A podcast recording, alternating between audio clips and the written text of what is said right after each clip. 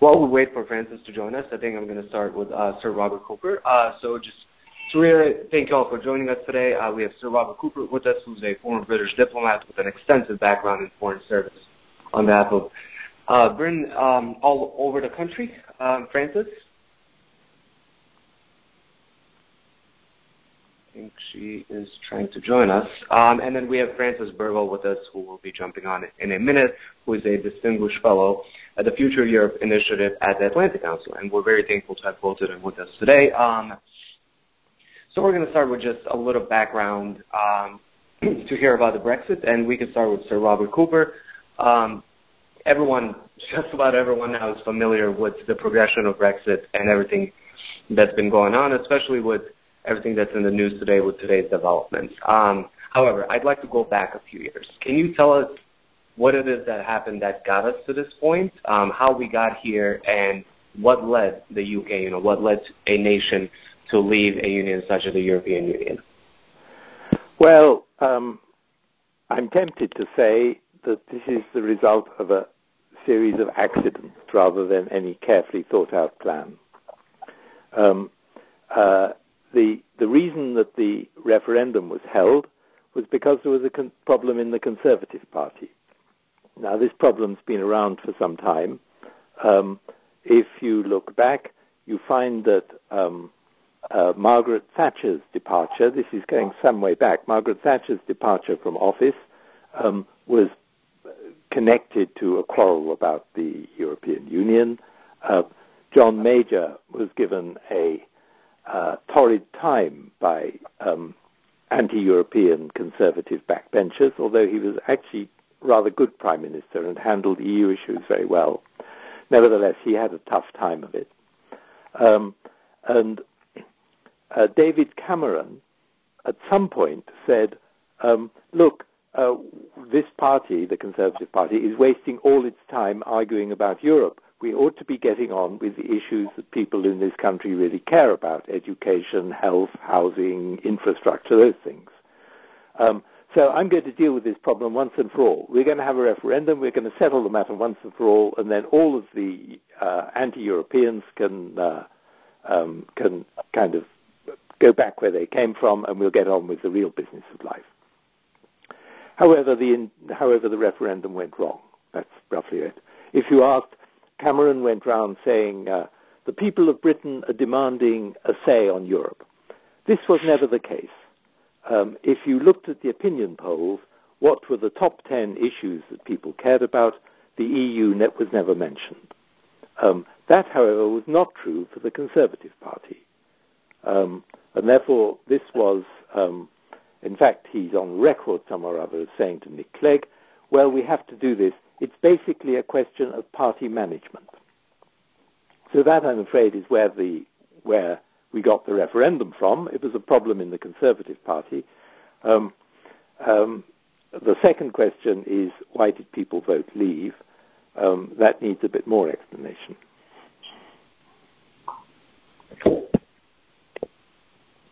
Thank you, Sir Robert Cooper. Frances, we have you on now? Yes. All right. Sorry Thank about you. that. No, that is completely fine. Uh, sorry for any trouble that may cause. Uh, so we just, uh, Sir Robert Cooper touched on what sort of led us to Brexit, and I want to see if you wanted to comment on it. Um, everyone's, you know, just about everyone's familiar with everything that's been progressing and going on in the last, you know, year, few months, and then especially today. Uh, but if you can kind of comment on, in your opinion, what you see as some of the biggest factors that led to Brexit, and you know, what is, as I asked Sir Robert Cooper, what is it that led a nation or an area uh, to leave the European Union. So I agree with what I heard of uh, Sir Robert's uh, explanation of this as a Conservative Party uh, internal um, necessity or stru- uh, struggle. Um, I think that in many ways what we're watching um, all the way through today is a struggle in a party system that doesn't quite fit anymore and is very divided about this particular issue.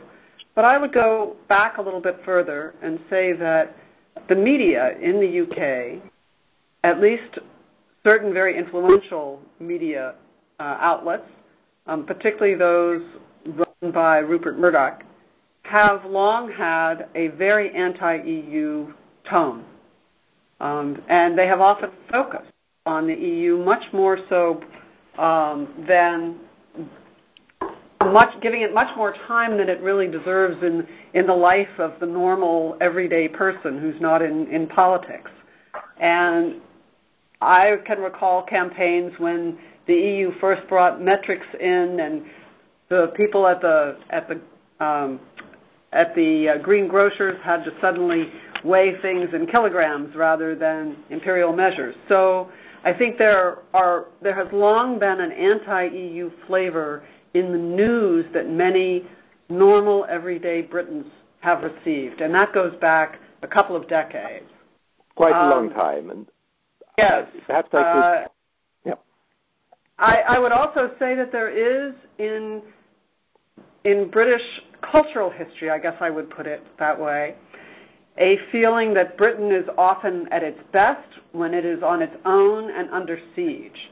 And we have seen the Brexiteers sometimes talk about the Blitz uh, and things of that nature. And so I think there, there is this, there's long been a feeling in the UK among certain quarters that the UK is part of Europe but not in Europe. And we can go back to uh, Winston Churchill commenting about the, I think it was the Messina conference. It was one of the early conferences where um, the European communities and the coal and steel community were being discussed, and he was all in favor of it, but not with Britain in it. So I think yeah, that there yeah, are some yeah. longer-term cultural and media information uh, influences that also have affected this.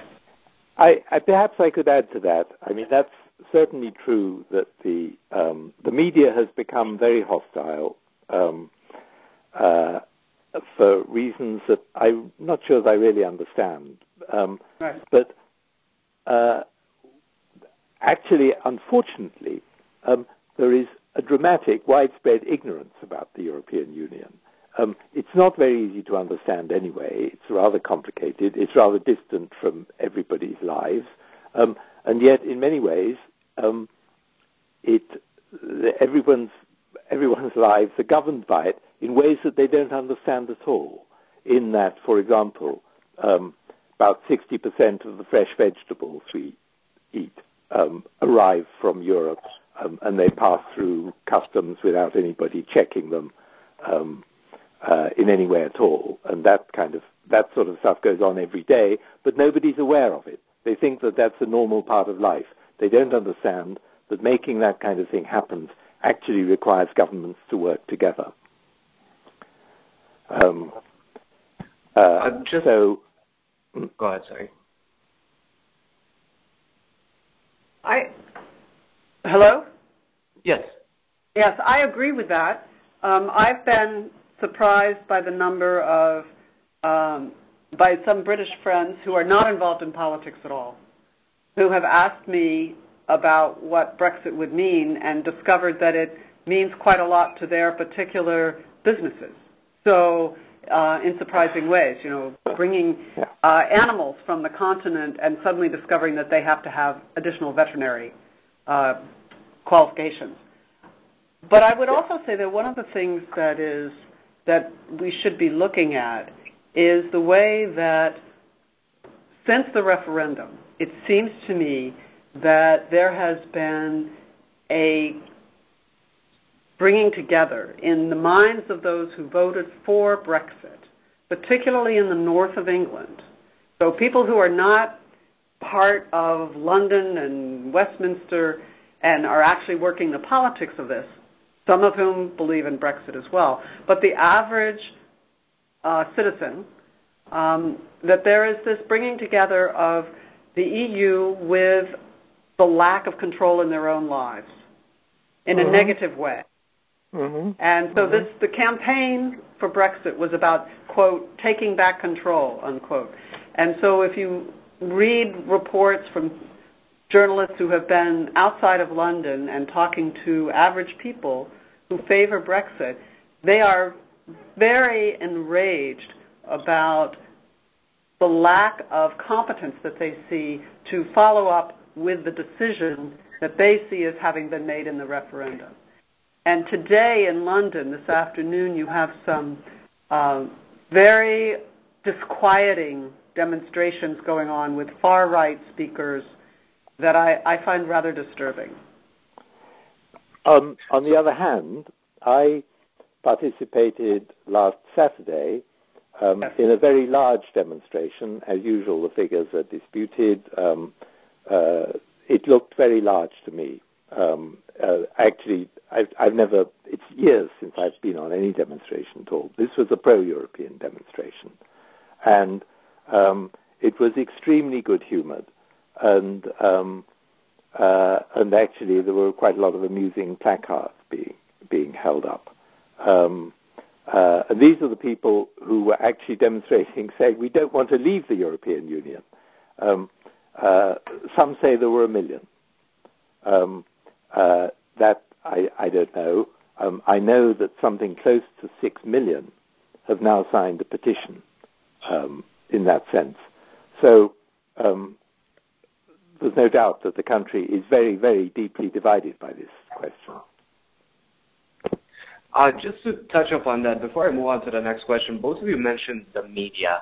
Um, how much of an effect do you think foreign media influence may have played um, a role on this? There was a lot of reports of all sorts of, you know, maybe Russian media or any media that necessarily does not favor a strong European Union that may have played a role in spreading, you know, false news, uh, false summaries, and analysis of different things. Do you think foreign media played a uh, played a role in Brexit? If I would ask say me, yes. Yeah, I was going to say, I was going to say, um, if it did, it wasn't a very big role. Um, I, I would was, disagree with that some bit because I think although there were many people who were inclined to vote for Brexit, I think that the temperature was raised. First off, um, it now seems that Arron Banks, one of the primary uh, opponents of Brexit, um, received some financing uh, from originally from Russia, and I think that's still being investigated. So I don't want to say more than that. Um, but also, I had once. Um, Facebook is something that had been very active, and I think we have seen in our own experience here in the United States how Facebook can be used to multiply the impact of certain messages. So I think this is a topic that needs to be investigated, not to try and reverse anything, but so that we better understand how these external influences um, may be manipulating um, media. I, I, think I think that's true. I, I'm a little bit skeptical about what the scale of this was. On the other hand, the result of the referendum was extremely close, and so it's possible that a you know, that a relatively modest campaign may have made a difference somewhere. There were one or two other things that made a difference as well. I mean, the, the campaign, um, the campaign to leave the the, the EU was um, much better run, much better organised than the campaign to remain. Had a much clearer message, um, uh, told a very large number of lies, um, uh, and was also, in one sense, um, uh, they, as usual, as one would expect, they made uh, quite a lot of fuss about immigration. Um, and this happened just at the time when um, there was a vast flood of refugees from Syria um, uh, going into uh, into Greece, and there was a real crisis over there, which was appearing on the TV screens. Um, and uh, this was used in in some of the publicity as well. Um, nothing at all to do with the UK, which I'm sorry to say has been extremely um, uh, unwilling to take refugees from Syria. Um, but nevertheless, uh, this was used to create a uh, an overheated atmosphere on the question of immigration in the background. Gosh. So then, if we were to move to the latest developments as of today. Um, another Brexit vote failed, uh, third in a row. Um, so what now? How do you? What is your analysis of what happened today, and how do you, the UK uh, moves forward from this, and what might next steps be? Um, and then, Sir Robert Cooper, we can go ahead and start with you. You you want me to start? Or well, we can go to Frances, uh, whatever you feel. Well, why did we ask Frances first? Because I'm okay. I'm so confused. I don't No problem. well, I think that we're now closer to a no deal exit. Um, the if you believed in Brexit, um, the taking the withdrawal agreement, approving it, was the logical way forward. But as was pointed out earlier by Robert, the Conservative Party is so divided on this question, and I think we saw Labour playing party politics rather than putting the good of the country to the fore. Um, and I'm not at all convinced that there is an option out there that has a positive consensus. So, that, yep. if we play this out, what will happen now is that the Prime Minister should come up with an alternative to present to the European Council on April 10th. And any extension will require uh, the UK to participate in the European Parliament elections at the end of May. And I understand that that will require getting legislation through the Commons. And I have to say I've become very skeptical about that uh, because many of those who believe in Brexit um, wish uh, will see that as a as a as a betrayal. Um, I am not confident that we can that we're at a point where we can find where the British can find a way back to undo the effect of the 2016 referendum. I wish that were the case. Um, that that a long extension could be granted. They would participate in the European Parliament elections and would then find a way to revoke Article 50 and become engaged in the EU. Uh, but I'm not optimistic that that's going to happen. Well, can I? Um, uh, the that scenario is is one scenario, but um, the one thing that is clear, if we just look at the House of Commons for a moment, the one thing it, that is clear is that um, a large number of people are uh, very scared of the so-called no deal exit. That is clear. Um, uh, and will will not want it to happen. I mean, this will be this has got all kinds of uh, uh possibilities for uh, being uh, a, a, large disaster, including things that nobody has thought of, which I think is the largest category of, of disaster areas. Um, uh, and so I think will, people will want to avoid that. Um, and the way in which you avoid that is, well, you accept what the, um, what the EU will offer, which is will offer a long extension um, uh, of uh, the Article 50 deadline, um, a year, um, at least, say, maybe even more, um, with the intention of offering the UK a time to get its chance to get its act together and to think about it. It will have to, um, uh, it, the UK will have to participate in the European parliamentary elections. Um, uh, speaking entirely for myself, uh, I have no problem for that. Um, right. I would run a kind of, um, uh, if it could be done, I would start a new party entitled We Are Europe or something of the kind and get all of the people who um, wanted to remain, um, the million or however many it was who marched, the six million who signed the petition, uh, to vote for it, and say ignore these other parties. They've they've made a mess. Now, whether you could whether one could do that in the time required or not, I don't know. But um, kind of almost hold a kind of rerun of a referendum in the European Parliament elections. However, that's only me, but there may be others um, who, who, who think like me um, who would would want to do that. Um, uh, the second possibility, and that is um, that uh, when the um, government reaches an impasse, one thing that governments can do um, with a little bit of effort, um, is they can call general elections. Um, Labour Party has been saying that's their uh, preferred option for a long time. Conservative Party, Theresa May is committed committed herself to uh, quitting rather soon. Um, uh, maybe that'll happen. Maybe there will be a general election. Maybe um, people could even decide to hold a general election on the same day as the European Parliament elections. Uh, so I, all I'm really saying is um, it's, it's, it's very early to know what's going to happen, but there are other things that can happen other than that uh, the UK simply finds itself um, outside the European Union and all of the legal instruments that are mm-hmm. a part of the European Union suddenly uh, cease to be valid, and all of the um, uh, arrangements for trade and so on suddenly disappear.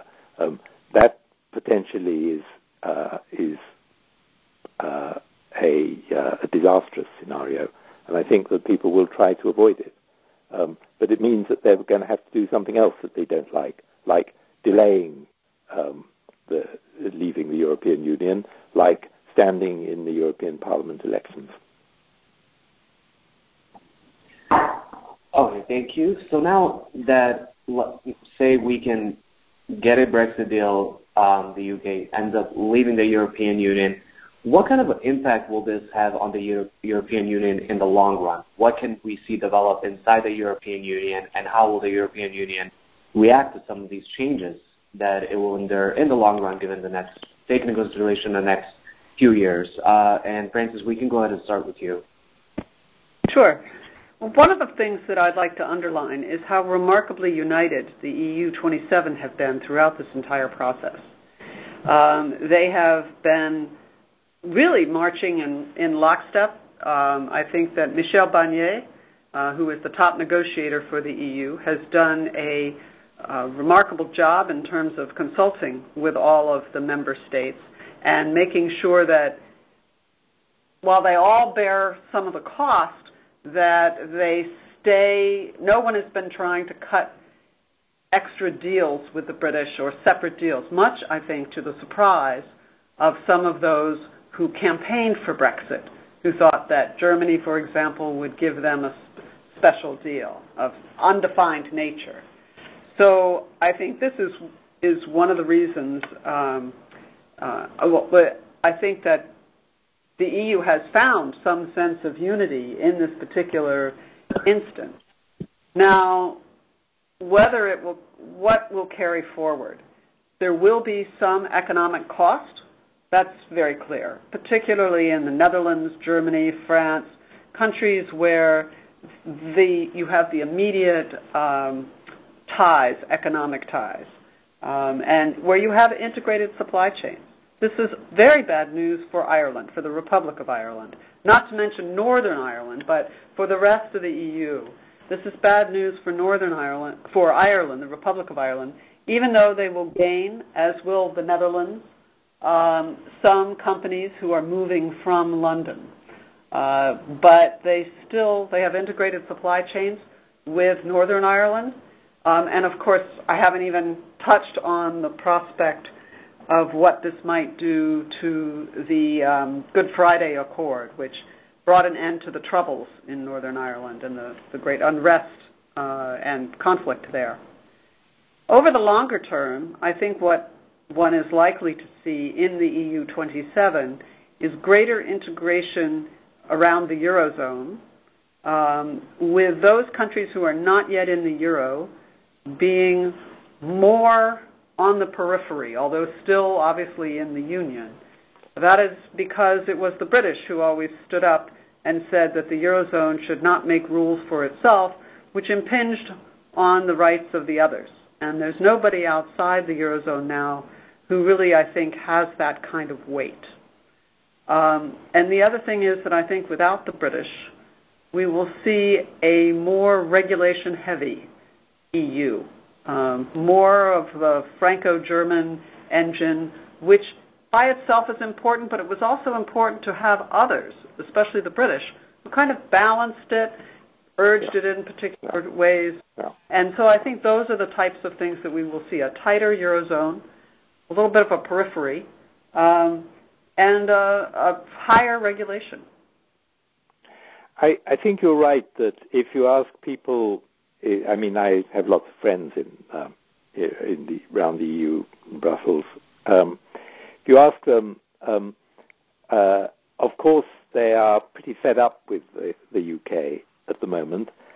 On the other hand, um, I think most of them would say that actually they preferred the EU with the UK in it um, because um, somehow Britain, France, and Germany um, seems to them to be work better, to be more balanced than just France and Germany. Um, but uh, I mean, the EU has got the EU has uh, has troubles of its own, um, notably the um, uh, economic and monetary union is a success for some countries, um, but by no means for all of the, the members of uh, of the of the eurozone. Um, Italy, in particular, um, has had uh, about zero growth uh, overall for the last 20 years.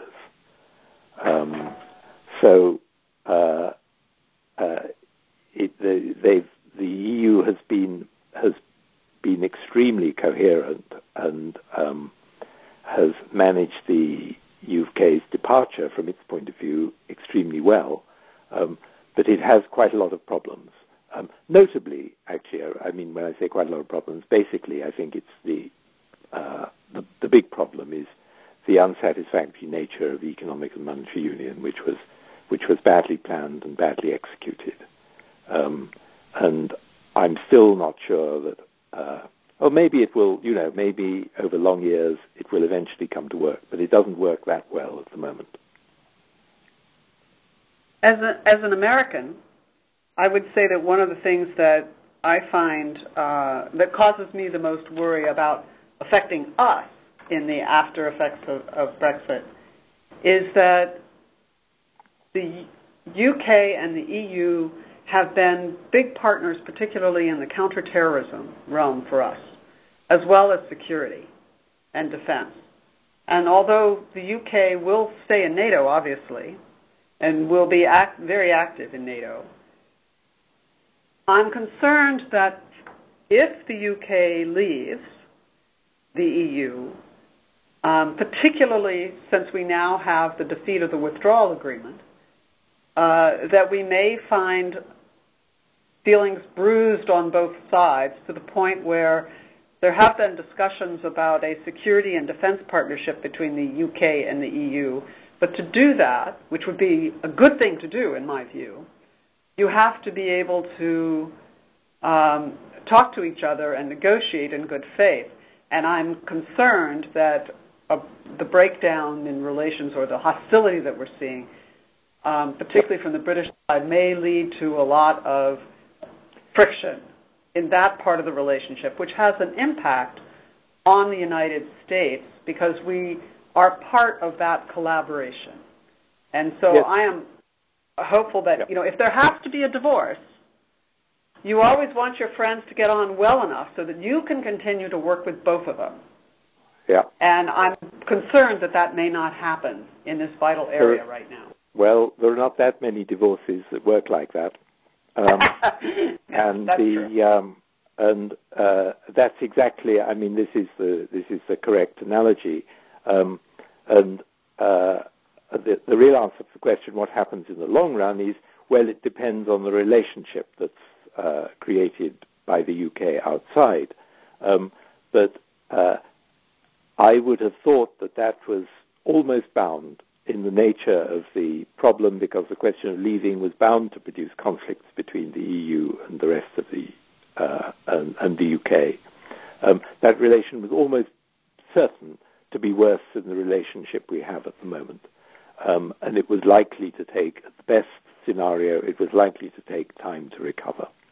Um, now, I'm not sure what's going to happen now because I think um, most people in this country um, will be inclined to blame Westminster rather than Brussels, uh, as things go wrong because the government has manifestly done a very incompetent job of this.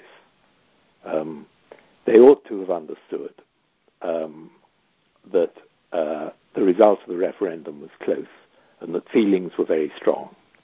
Um, and they ought to have tried to run a cross party, bipartisan policy um, for the exit from the UK, and they're paying the price for not doing that now.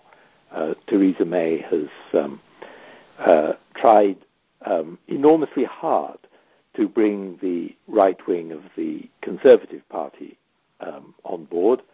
I think she would have found it easier to um, bring to form a kind of cross-party coalition of the centre uh, to do this.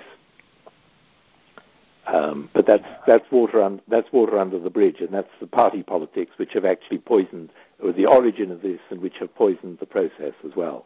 But the process was, in any case, poisonous, and was designed to create a bad relationship between uh, Britain and, and the uh, and the rest of the EU. There's no doubt about that. That's why people like me hate it. Robert, if I could ask a question of you. Um, if there were to be a general election, you mentioned possibly very quickly, the end of May, um, how do you think this would turn out? Do you see a party that you think has a realistic chance that would take Britain back to uh, the EU? I, I, must admit I don't I, have. I mean, unfortunately, um, the Labour Party doesn't look that great at the moment. Um, if Jeremy Corbyn suddenly uh, decided not to be the leader of the party, then there are a lot of there are a lot of good people in it. Um, yeah. uh, but um, uh, I fear even the Labour Party is now is now poisoned by the uh, uh, by the Brexit virus and is is very divided. Um, and very large numbers of uh, Labour constituencies voted to leave without, I think, really understanding what they were doing. Um, I think that very many people voted to leave the European Union because they thought this was a good way of giving the establishment a kicking. Um, mm-hmm. uh, and, um, for example, um, uh, the uh, Sunderland voted to leave the EU. Sunderland is the big feature of Sunderland is it's got a very big Nissan factory there, which depends on on just-in-time delivery of parts, some of which cross the channel half a dozen times in the course of the car being um, put together eventually. Um, it seems that they were unaware of this. Yeah. Before uh, I, oh, go ahead. I apologize. Did you want to finish, Sir Robert Cooper? Oh, sorry. I uh, no. Well, um, uh, I if there's a general election, I don't know what's going to happen because um, uh, the normal thing in these circumstances would be to to blame the government, and the government's the Conservative Party, and undoubtedly they've done an extremely bad job on this. And um, however, um, uh, that's not what the opinion polls seem to show at the moment. Um, but I, I, would say one other thing. I mean, what this may, what this might just possibly do, is get people to think a little bit about how this country runs altogether. Um, oh no, I can't do this. I can't do this. No, I, am sorry. I'm sorry. Um, sorry, I've got my other telephone ringing. I can't deal with two things at once. Um, uh, the um, what we ought to do is to have a look at the way in which the politics as a whole runs. Uh, the two-party system here is really wildly out of date. It, it worked okay in the 1950s when the country was neatly divided into two classes, but it doesn't reflect society today. Uh, but the majoritarian first past the post system produces this result. So um, a large number of people um, the majority of people, in fact, in this country live in places where it doesn't matter how you vote um, because they are safe seats for either one or other party. Um, And therefore, if you want to protest, um, a referendum is a great vehicle for doing it. Okay, thank you. Um, I just want to ask one more question before I move it over to audience questions, uh, and that is, do you believe that Brexit may have a negative impact on some of the smaller countries within Europe uh, who are aiming to join the European Union and who have wanted to join the European Union for a while, um, especially if you look at some of the former Yugoslav countries. Uh, Croatia has joined, but Bosnia obviously would like to, and then Serbia is sort of a special situation because they obviously are in Europe, um, but a good portion of their population feels closer to Russia, and then there was a NATO bombing in 99. Uh, do you believe that Brexit will have a negative impact on some of these countries and their local populations when it comes to joining the EU? If you ask me, I think my answer is, well, no, I wouldn't actually assume that because um, uh, the UK has got itself into such a fantastic mess in trying to leave that it seems to reflect more badly on the UK. If the UK left smoothly and suddenly turned into a dramatic success, um, then that would have an effect. Uh, I don't see that happening. I agree with that. I think that the countries in the Balkans, particularly, um, just like the countries of the Baltics uh, a couple of decades ago, they want to join the club. And they see both economic prosperity and security as part of that. Um, some of them, such as in Bosnia, the leaderships have not figured out that, have not decided yet that that's what they want to do, really. They say it, but they don't want to give up what you have to give up to get into the EU in terms of corruption and self-interest. I think the accession process to the EU is such a lengthy and also a such a detail-oriented process that I think countries just focus on the mechanics of getting in uh, because they want to join the club. And to them, I think that this is, um, I hate to put it this way, but some form of British eccentricity uh, that has infected Britain, and they probably don't understand at all why this is this is happening. If Britain had been able to leave on um, on a smooth glide path and to work, you know, if the withdrawal agreement has been accepted today, and then there was a two-year transition during which nothing much would change, but there could be negotiations for a customs union or free trade agreement, whatever arrangements uh, became uh, uh, gathered a consensus then I think you might have seen uh, some appetite, not in the countries you mentioned, but in countries such as Italy or the far right in the Netherlands and others to, to think more about uh, Italian exit or the Netherlands. But um, I think that they would find it, I think what, under any circumstances, a British exit is going to demonstrate is how it really is uh, disincentive for foreign investment and for economic growth. I think that's what they're going to see above all over the next, if Britain leaves, over the next two years. I think that will be very, very clear.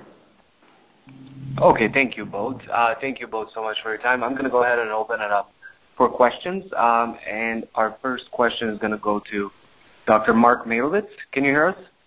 Yes, perfect. Um, okay, with a fantastic discussion. Here's my question.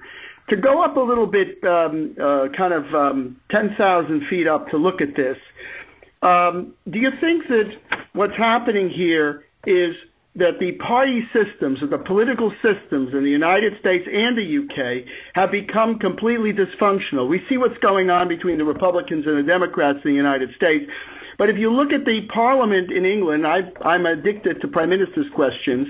What I see is a lot of, I see democracy in action, but I see an enormous amount of fracture and dysfunctionality and bickering and no consensus, which may or may not be related to Brexit or could be a structural issue in both systems. I hear the Scottish Party, the, you know, of course, Jeremy Corbyn.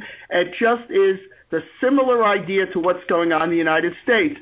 What about the future of democratic institutions? And the related point is to what extent do you think that Donald Trump had, an, or Trumpism, or the Trump approach had on all of this in terms of, uh, you know, in retrospect, the recommendation that Theresa May should have, you know, used more of a, a, a Trumpist approach to dealing with the uh, European Union?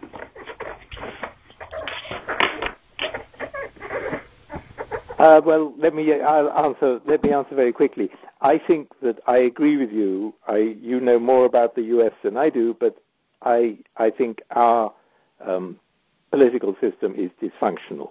There are actually a large number of extremely decent people in Parliament, um, but I must say myself, looking at it over the last couple of weeks, I find the whole procedures really extraordinary and um, and pretty antique. Um, and uh, I, I, think that the I find the electoral system dysfunctional. I don't think it gives sufficient uh, um, uh, sufficient. Uh, this is a system which, um, if it was uh, in the economic field, um, no competition regulator would allow it to exist. It's a system where the costs of entry are much too high for, for any new party um, almost impossible. It's it's kind of designed to be um, designed to be an oligopoly, um, designed to be a two-party system, and that doesn't reflect society anymore. I also, and by the way, I don't think Trump had very much to do with it. This was this has been going on for some time before Trump. Um, there are some sort of um, Trump-like elements in the uh, uh, in the Leave campaign. I agree with what uh, Robert has said. Um, I do think that both political systems right now are pretty much dysfunctional. I would say that there is no incentive in either system for cross-party consensus. For, from the point of view of an individual politician, that incentive doesn't exist. In part, that is because of media. In part, in the American system, it's because of money. Um, but it also is people trying to get profile. This is how you get across, get um, profile and get ahead in your own party.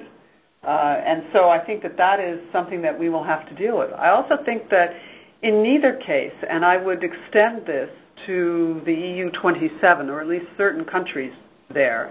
I think you see it with the Jaunes in France and those who are backing the League and Five Star in Italy there is a group of citizens out there who feel that the establishment politics of the last few decades has not served them well. And we have not figured out how to make sure that they are adequately represented in the existing party system. Um, Robert mentioned earlier that the party system in the UK uh, worked very well when you had working class and upper class. But as those two have frayed, it has not been as effective. And I think that we've seen in many countries in Europe the collapse of the center left, uh, the moderate left, as the people who used to be union workers have either yep. become yep. less, uh, have more impoverished, or they've moved into the middle class.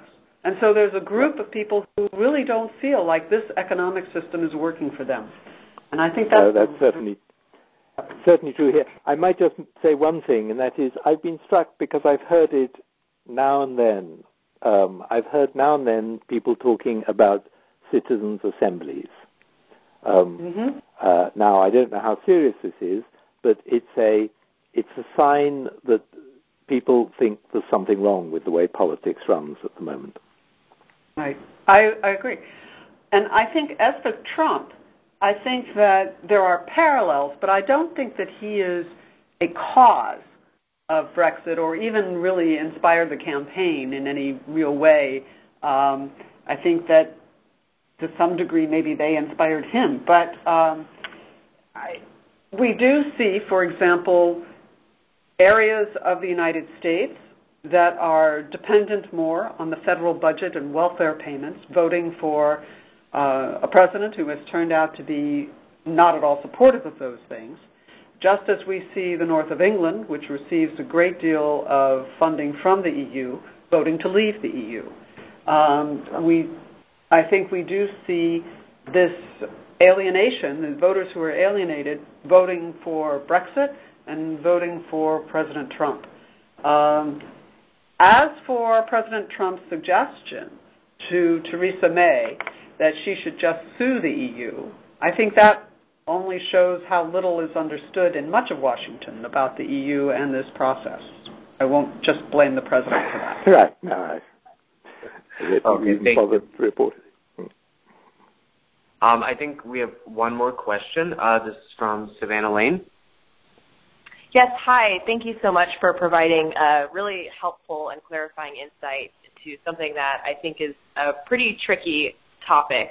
Uh, so coming from an American perspective, you know, after the referendum, initially the Dow Jones dropped, I think, something like 600 points. And um, so I'm just curious what you all think this will do in terms of the American economy, how it will impact American investments in the UK, and likewise, the British investment in America is, is, is also huge. So I'm just curious to see how you think this um, trickles trickles over into a sort of an impact in what we can predict moving forward. I, I mean, I, I have no idea what the market says. I don't know what they're doing now, actually. Um, gone uh, up slightly. I, gone up slightly. ah, okay. Well, they've. Um, it's related uh, to the Brexit, I have no idea. no, I mean, I would. uh, Every time it looks as though there might be a no-deal Brexit, then the pound falls a lot. I don't think that that's particularly likely because, um, come what come may, everybody wants to avoid it. So, um, uh, uh, for I mean, I if the uh, assuming that the UK leaves, I agree. I think that that's I think that that's bad for the uh, for the UK economy. Uh, it's not necessarily great for um, for for foreign investors. The UK will be less attractive, um, uh, but I just don't know. I don't know what it's going to look like after after the UK leaves. Um, uh, the best scenario for everybody is that it doesn't leave, and that becomes, curiously, as a result of today's vote, that's a little bit more possible today than it was yesterday. Um, because if the uh, the attempt to leave has been so badly handled and so incompetent that um, uh, there may be some space for people who think this is altogether itself a bad idea.